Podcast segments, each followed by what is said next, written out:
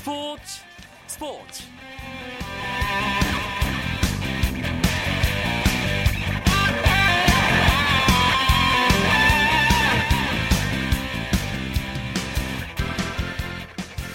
안녕하십니까. 기분 좋은 목요일 밤 스포츠 스포츠. 아나운서 이광용입니다.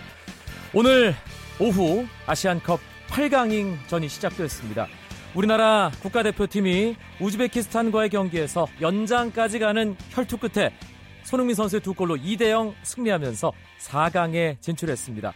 오늘 승리로 한국은 아시안컵 3연속 4강 진출, 통산 7번째 4강 진출이라는 기록을 세웠는데요. 청취자 여러분은 어떻게 보셨습니까? 아, 경기 내내 조금 답답한 부분도 있었고요. 연장전에야 터진 손흥민 선수의 골이 정말 반갑기도 했을 텐데요.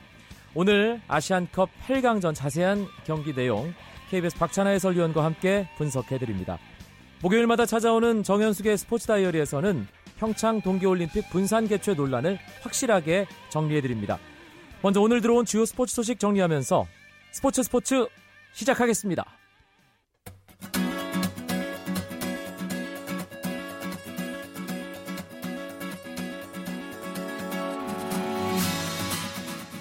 프로농구 목요일 저녁 1, 2위 간의 맞대결이 있었습니다. 서울 SK와 울산 모비스 잠실 학생체육관에서 만났는데요. 2위 울산 모비스가 1위 서울 SK에게 80대 75로 승리하면서 1, 2위 순위가 바뀌었습니다. SK는 박상오와 김민수 선수가 부상으로 빠지며 불리한 경기를 펼칠 것으로 예상됐는데요. 역시 두 선수의 빈자리가 컸습니다. 반면 모비스 문태영 선수가 24득점, 9개의 리바운드, 어시스트 4개로 양팀 최다 득점을 기록하며 승리의 주역이 됐습니다. 오늘 승리로 모비스는 SK를 반게임 차로 제치고 선두 자리를 되찾았습니다. 부산 KT와 전주 KCC의 대결에서는 KT가 85대 74로 승리했습니다. KT의 외국인 선수 찰스 로드가 공수에 걸쳐 맹활약했고 조성민 선수도 3점 슛 3개를 포함 15득점으로 지원 사격을 했습니다. 오늘 승리로 KT는 2연패에서 탈출하며 전자랜드와 공동 5위가 됐습니다. 반면 KCC는 코뼈 부상을 입었던 하승진 선수가 21일 만에 복귀하며 15득점, 4리바운드, 블록슛 2개를 기록했지만 팀 패배로 빛이 조금은 발했습니다. 프로배구에서는 대한항공이 우리카드를 세트스코어 3대1로 이기며 전반기를 3위로 마무리했습니다. 대한항공은 주포 산체스 선수를 비롯해 주전 선수들의 고른 활약으로 승리를 거뒀는데요. 승점 3점을 따낸 대한항공은 한국전력을 다시 밀어내고 3위로 올라섰습니다. 우리 카드는 오늘 새로운 용병 다비드가 첫 선을 보였지만 특별한 활약을 보이지 못하고 패하면서 7연패 수렁에 빠졌습니다. 여자부 경기에서는 흥국생명이 GS칼텍스를 상대로 세트스코어 3대 2의 역전승을 거두며 2연승을 달렸습니다. 오늘 경기로 승점을 더한 흥국생명은 4위 IBK 기업은행과의 격차를 좁혔습니다. 스페인 국왕컵 코파델레이 8강 1차전 FC 바르셀로나와 아틀레티코 마드리드의 경기에서 바르셀로나의 리오넬 메시가 결승골을 넣으면서 바르셀로나가 먼저 웃었습니다. 리오넬 메시는 후반 38분 페널티킥 찬스에서 아틀레티코 마드리드 오블락 골키퍼 선방에 막혀 흘러나온 볼을 다시 밀어넣으며 골로 연결시켰습니다. 아틀레티코 마드리드전 메시 개인 4경기 연속골입니다. 두 팀은 다음 주 29일 아틀레티코의 홈구장인 비센테 칼데론으로 장소를 옮겨 8강 2차전을 치르게 됩니다.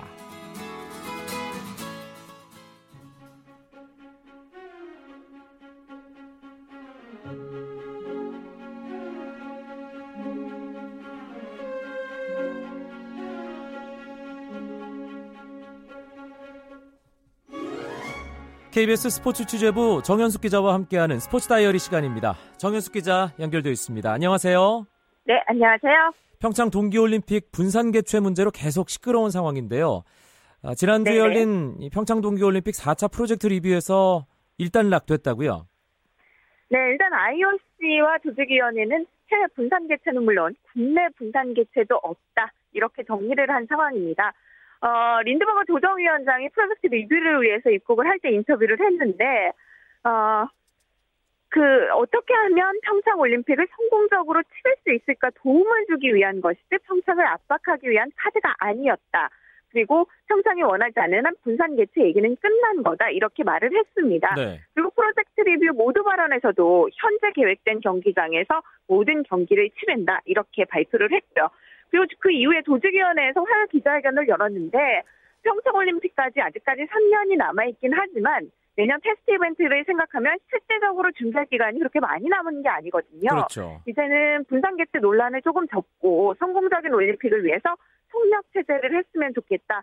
일반 시민들에게도 좀 당부를 했습니다. 평창 동계올림픽 4차 프로젝트 리뷰 또 어떤 의견들 나왔습니까? 일단 IOC가 경기장 실사를 하는 곳에 제가 따라갔었는데요. 두 가지 점에서 IOC는 상당히 관심을 가지고 있었습니다. 첫 번째는 관중들의 이동에 대한 부분이었는데 아무래도 성공적인 올림픽이 되기 위해서는 팬들과 호흡하는 얼마나 많은 관객이 찾을 수 있을 건가 하는 문제가 있거든요. 중요한 문제죠. 팬들, 그렇죠. 팬들이 접근하기 쉽고 또 이동도 쉽고 또 중요한 것은 안전 올림픽에 대한 철저한 준비를 해야 된다. 이런 것을 첫 번째로 강조를 했고 두 번째는 경기장 사후 활용에 대한 부분입니다. 뭐 경제적인 측면은 물론이고 올림픽의 유산을 우리가 어떻게 보존할 것인가에 대해서도 관심이 많았거든요. 이제 뭐 슬라이딩 센터 같은 경우는 동계 스포츠 저변이 아직은 약하잖아요. 설상 종목에서. 이것을 그대로 보존해서 우리 선수들의 경기력 향상을 이끄는 부분도 있지만 정선에 만들어지고 있는 스키장 같은 경우는 일반인들이 올림픽 코스를 이용하기 어렵잖아요. 그렇죠. 이런 부분들을 어떻게 활용할 것인가에 대한 세계적인 고민이 필요하고 또 최근에 경기 불황 여파로 스키 인구가 조금 감소하고 있다는 얘기도 나오거든요. 이 동계 종목의 생활체육 활성화에 대한 부분도 고민을 해봐야 될 시점입니다. 사실 장밋빛 전망만 가지고 국제대회 치르는 거는 옛날 얘기고요. 정현숙 기자가 조금 그렇죠. 전에 말씀해 주신 대로 돈을 많이 들여서 시설을 지었는데 올림픽 끝나고 나서 그게 흉물스럽게 폐허로 변하면 그것만큼 참 한심한 일도 없지 않습니까?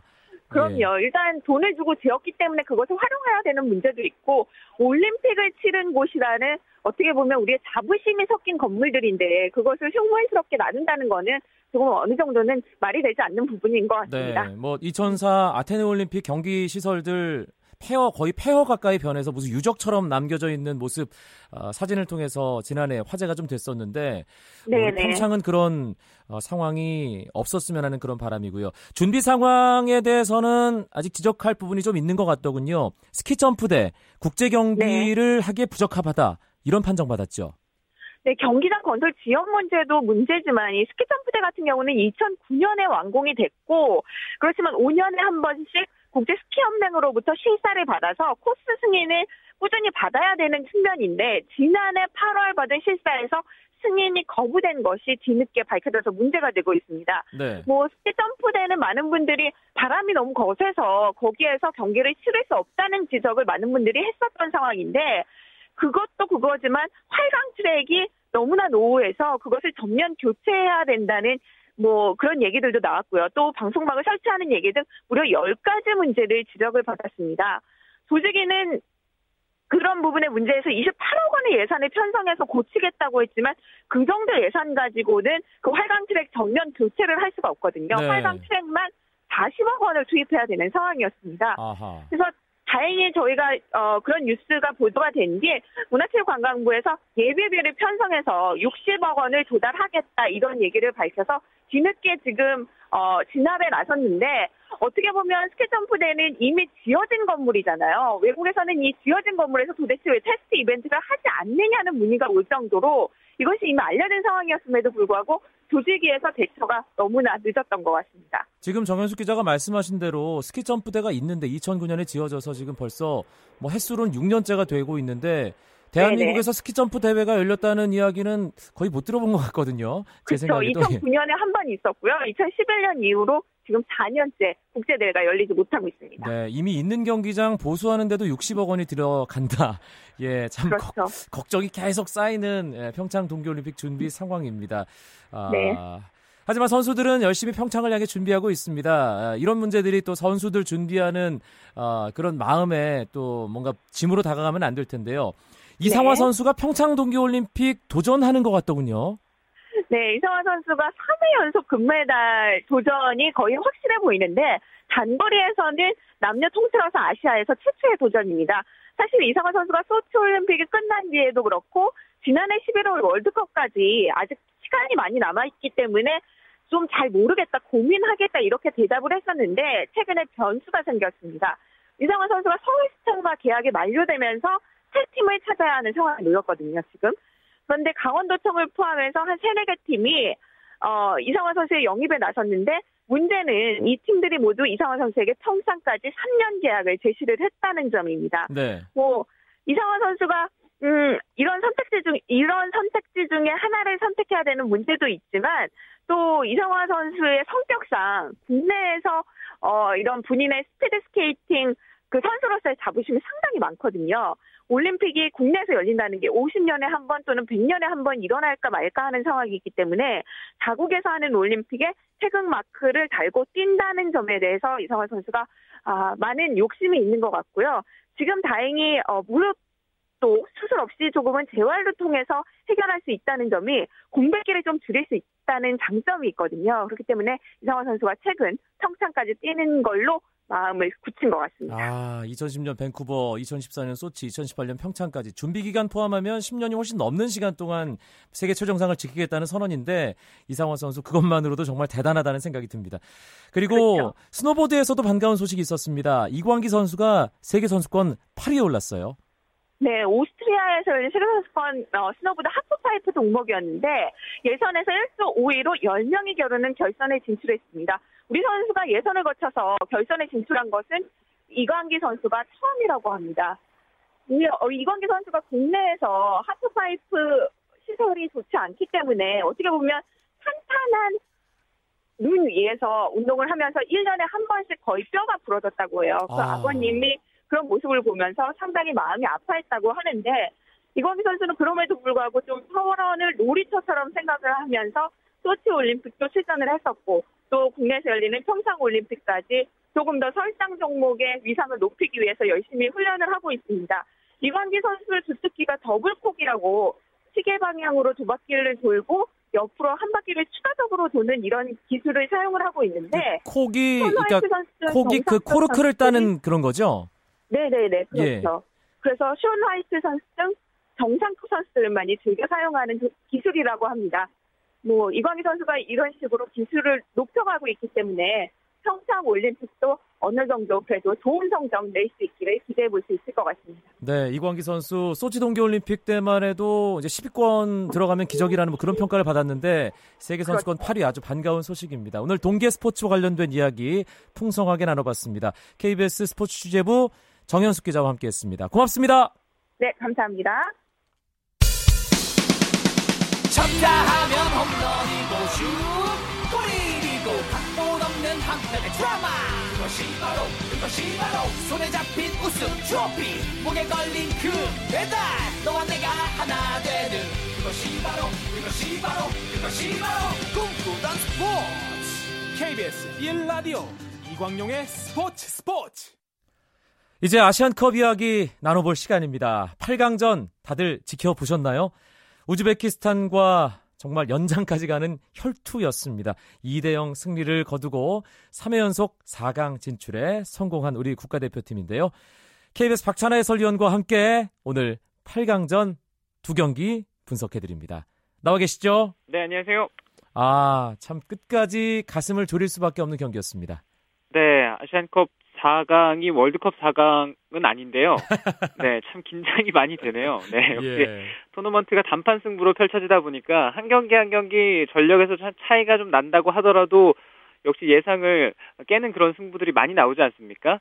어, 대한민국과 우즈베키스탄 8강 첫 번째 경기였는데 첫 번째 경기부터 긴장이 연속이었습니다. 손흥민 선수가 사실은 전후반 내내 답답한 경기를 보여줬는데 연장전 전반 14분, 후반 14분 결정적인 두 방으로 체면치를 했습니다. 네, 연장 전반 14분 그리고 연장 후반 14분이었거든요. 손흥민 선수가 대표팀 유니폼을 입고 꽤 중요한 경기들에서 아주 순도 높은 골들을 터트려 준 것도 사실인데 전체적인 어떤 손흥민 선수의 그런 기대치 이런 걸 봤을 때는 이번 아시안컵도 그렇고 조금은 답답하고 경기가 안 풀렸던 경향들도 있었습니다. 그렇지만 공격수가 중요한 순간에 골을 터트리는 것만큼 어, 그거보다 값진 활약도 없거든요.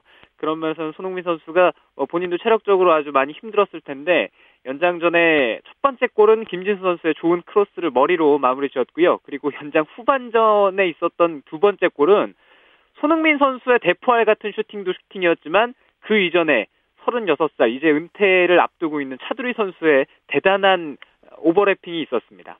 차두리 선수의 그 돌파는 정말 그 누구도 막을 수 없을 것 같은 느낌이었어요. 네, 차두리 선수가 뭐 늦은 시간에 좀 교체에 들어가서 소화를 했는데요. 그게 결국에는 우리 대표팀에게는 신의 한 수가 됐습니다. 음, 연장까지 갔다는 부분은 좀 생각해 볼 만한 여지가 있는 게 아닌가 하는 생각이 듭니다. 왜냐하면 아, 이제 4강 결승 전체적으로 6경기를 치러야 하는 상황에서 체력 안배가 중요하기 때문에 물론 이겨서 다행입니다만 아, 전후반 그만큼 우리가 조금은 답답한 경기를 했다는 의미잖아요. 네, 우리가 이청용 구자철 선수가 부상으로 빠지면서 전력을 꾸르는 데 있어서는 꽤 어려운 상황으로 이어지고 있습니다. 그리고 김주영 선수도 지금 정상이 아니고요. 차두리 선수가 오늘 교체로 투입된 것도 차두리 선수 역시 이번 대회 전부터 100%의 몸 상태로 대회를 임했던 건 아니거든요. 그러니까 23명의 엔트리에서 필드 플레이어가 20명이지만 실질적으로 지금 경기에 나설 수 있는 선수의 숫자는 매우 적어진 상태입니다. 틸리케 감독도 그런 부분에서 어려움이 많을 텐데 오늘 우즈베키스탄과 첨예한 대립을 했습니다. 두 팀이 수비적으로 중심을 많이 잡았고요. 그러면서 공격적으로 서로 나서는 데는 어려움이 있었던 것도 사실이었습니다.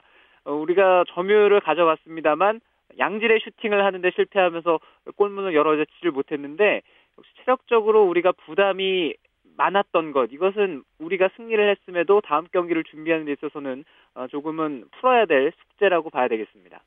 이번 대회 저는 감히 이렇게 얘기하고 싶습니다. 김진현을 위한 대회다. 김진현 골키퍼가 어디 갔다 이제 나타났나 하는 생각하시는 축구 팬들 참 많이 계실 것 같아요. 네. 오늘도 전반에 몇 차례 위험한 수비 상황들이 많이 있었습니다. 우리가 전반 한 20분경까지는 수비 조직력이 좀 흔들리는 그런 모습들도 있었는데 그때마다 김주영 선수, 김진현 선수의 좋은 방어들이 있었거든요. 지난 경기들에서는 후반에 집중력이 떨어지면서 김진현 선수가 빛났는데 이번 경기는 초반에 빛났고요. 그 이후에는 오늘은 김진현 선수가 활약할 필요가 많이 없었어요. 중앙 수비를 봤었던 곽태희 선수가 오늘 경기 MVP로 선정이 됐는데 곽태희 선수가 노장 수비수답게 수비진들을 잘 이끌었고요. 그리고 공중볼 상황마다 우즈베키스탄 공격진들을 압도하면서 페널티 어리어 안에서의 존재감을 드러냈습니다. 이번 아시안컵에서 대한민국 대표팀 A조 조별리그 1대0, 1대0, 1대0 3승, 그리고 8강전에서 2대0 승리, 5골의 무실점입니다. 어, 과정상의 수비 허점은 있었습니다만 오늘만큼은 우리 수비가 이전 경기보다는 조금 안정됐다는 느낌 받았거든요. 네, 오늘은 초반에 몇 차례 그런 흔들림들 선수들이 어, 전부 다 공에 시선이 쏠리면서 뒤쪽에 자리를 잡고 있었던 우즈베키스탄 공격진들을 놓쳤던 초반에 그 한두 장면을 제외하곤 뭐 전체적으로 선수들이 위치도 잘 지키고요. 그리고 페널티 에리어 안에서 상대 선수에게 공간을 허용하지 않으려는 그런 집중력이 돋보였습니다. 오늘 경기 끝나고 슈틸리케 감독도 그런 부분에 대해서 아주 많은 칭찬을 했는데요. 어려운 상황에서 선수들이 이기고자 하는 의지가 높았다. 어, 이런 얘기를 했다는 것은 결국에는 오늘 승리가 득점도 득점입니다만 수비진들의 헌신적인 모습이 있었다 이런 어, 얘기를 하는 거겠죠. 네, 이제 어, 내일 치러지는 또 다른 8강전이죠. 이란 이라크전 승자와 우리나라가 돌아오는 월요일 오후에 4강전을 치르게 됩니다. 월요일까지 어떤 부분을 좀 신경 쓰면서 준결승 준비하면 될까요? 네, 가장 중요한 건 슈틀리케 감독이 말했다시피 선수들의 회복입니다. 우리가 기성용 선수 그리고 손흥민 선수가 이미 후반 늦은 시간부터 어, 좀 몸 상태가 많이 무거워졌거든요. 체력이 많이 떨어져 있는 상황이었고요. 그런 것을 봤을 때는 체력적으로 얼마나 빠르게 회복을 시키느냐 그것이 우리의 4강에 있어서는 가장 중요한 포인트가 될 것 같아요. 그래도 다행인 것은 우리가 A조 1위를 하면서 경기 일정으로 봤을 때는 가장 유리합니다. 그래서 4강에 올라오는 어, 이란과 이라크의 승자보다 하루를 더 쉬고 경기를 하기 때문에 선수를 빨리 회복시키는 게 급선무겠습니다. 알겠습니다. 오늘 8강전이 우리나라와 우즈베키스탄의 경기만 있었던 것은 아닙니다. 8강전 가운데 아마 현지에서는 가장 관심을 가진 빅매치가 아니었을까 싶은데요. 호주 개최국과 이번 대회 돌풍의 팀 중국의 8강전 어떻게 됐습니까? 네, 경기 결과는 이 경기도 2대 0 승부가 났습니다. 호주가 중국을 상대로 2대 0으로 이겼는데요.